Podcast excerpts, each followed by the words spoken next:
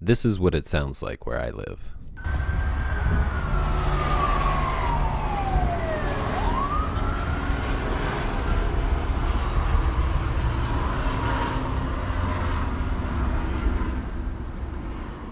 I live in the city of Los Angeles, and like most people, the sounds that I hear on a daily basis are sirens and helicopters and motors and machines and music, not sounds like this quietly running stream that I camp next to in the Sierras.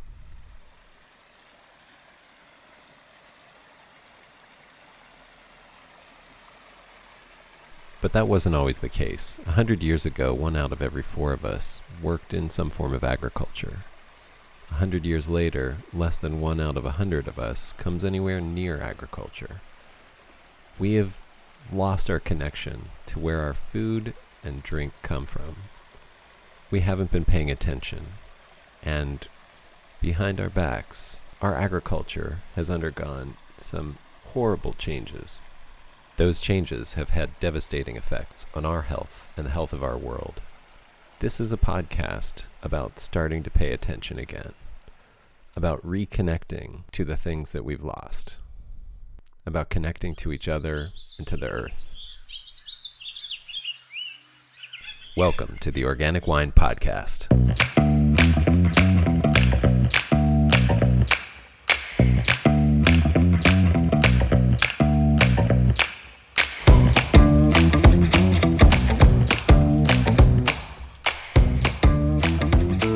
Hello, and thank you for listening. I'm Adam Huss. And since this is the Organic Wine Podcast, I wanted to put the idea of organic wine in context. In the marketplace right now, when we buy wine or food, quote unquote, organically grown, it seems like the opposite end of the spectrum from conventional. The reality is that the spectrum is much larger than that, and organic really sits close to the middle, dividing the conventional end from the other end of the spectrum that culminates really in wild foods grown without human intervention or input. Organic is really the gateway to a whole range of agriculture and viticulture that includes biodynamics and various forms of permaculture and regenerative agriculture. Organic is the bare minimum we should require of our grapes. Organic simply says no to chemical inputs that are generated by the agrochemical industry. Organic just removes the bad chemicals.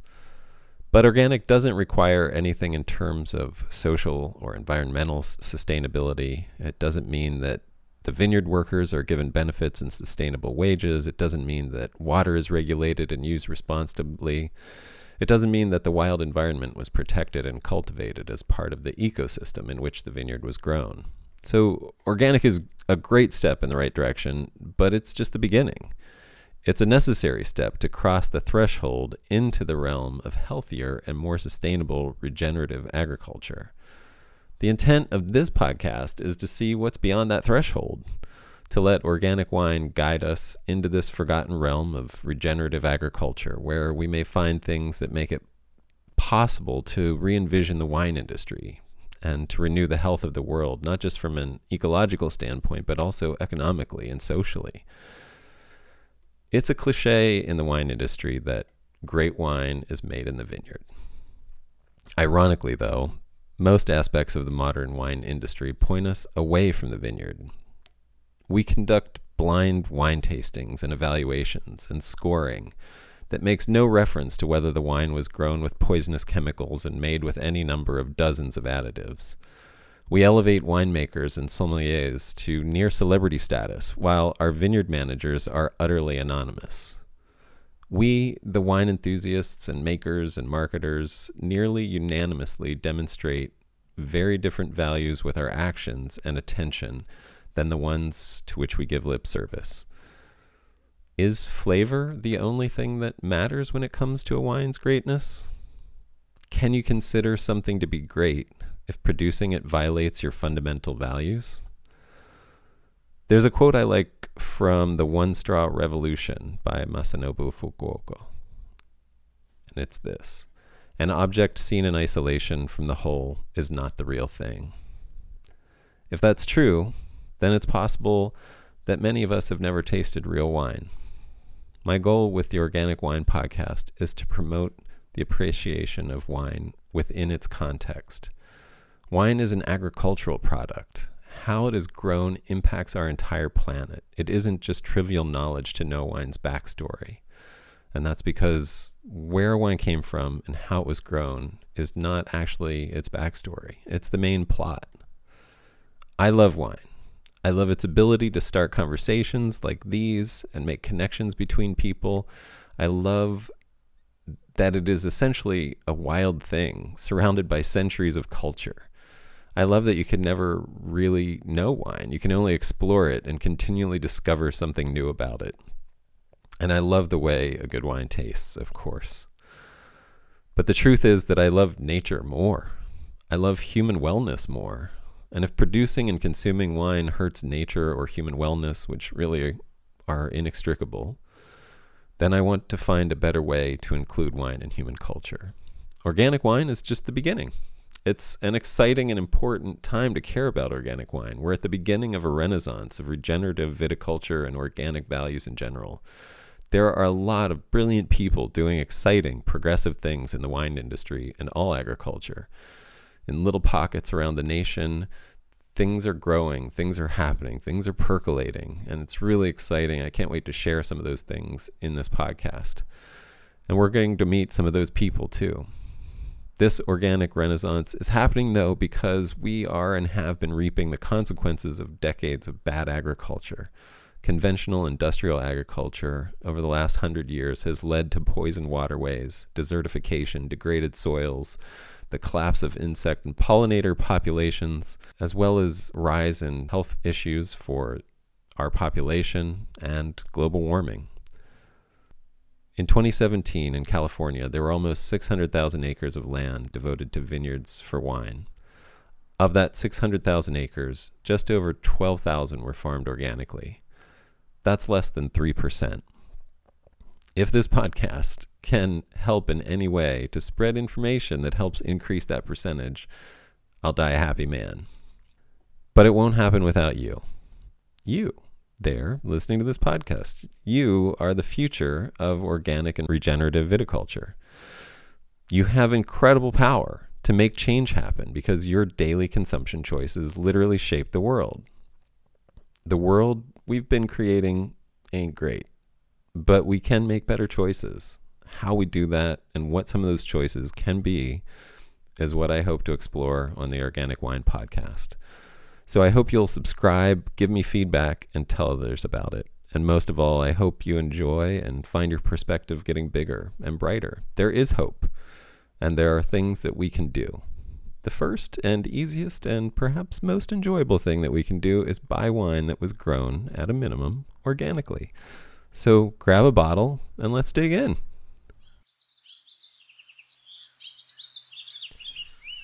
Oh, and speaking of backstories, here's a little bit about me.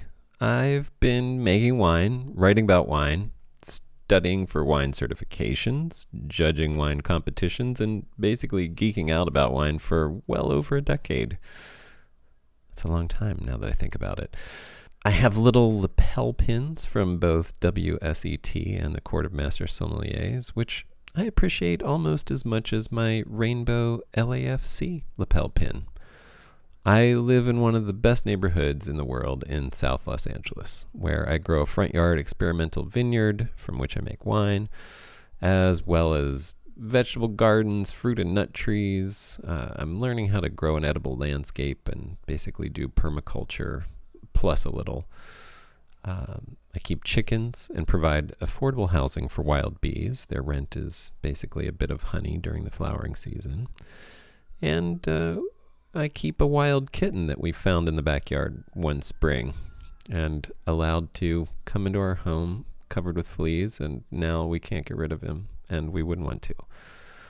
In 2019, with my wife Wendy, who is a librarian for the city of Los Angeles, I started a winery uh, every wine that we make is made with grapes that were grown at a minimum organically, and we list every ingredient added on the bottle.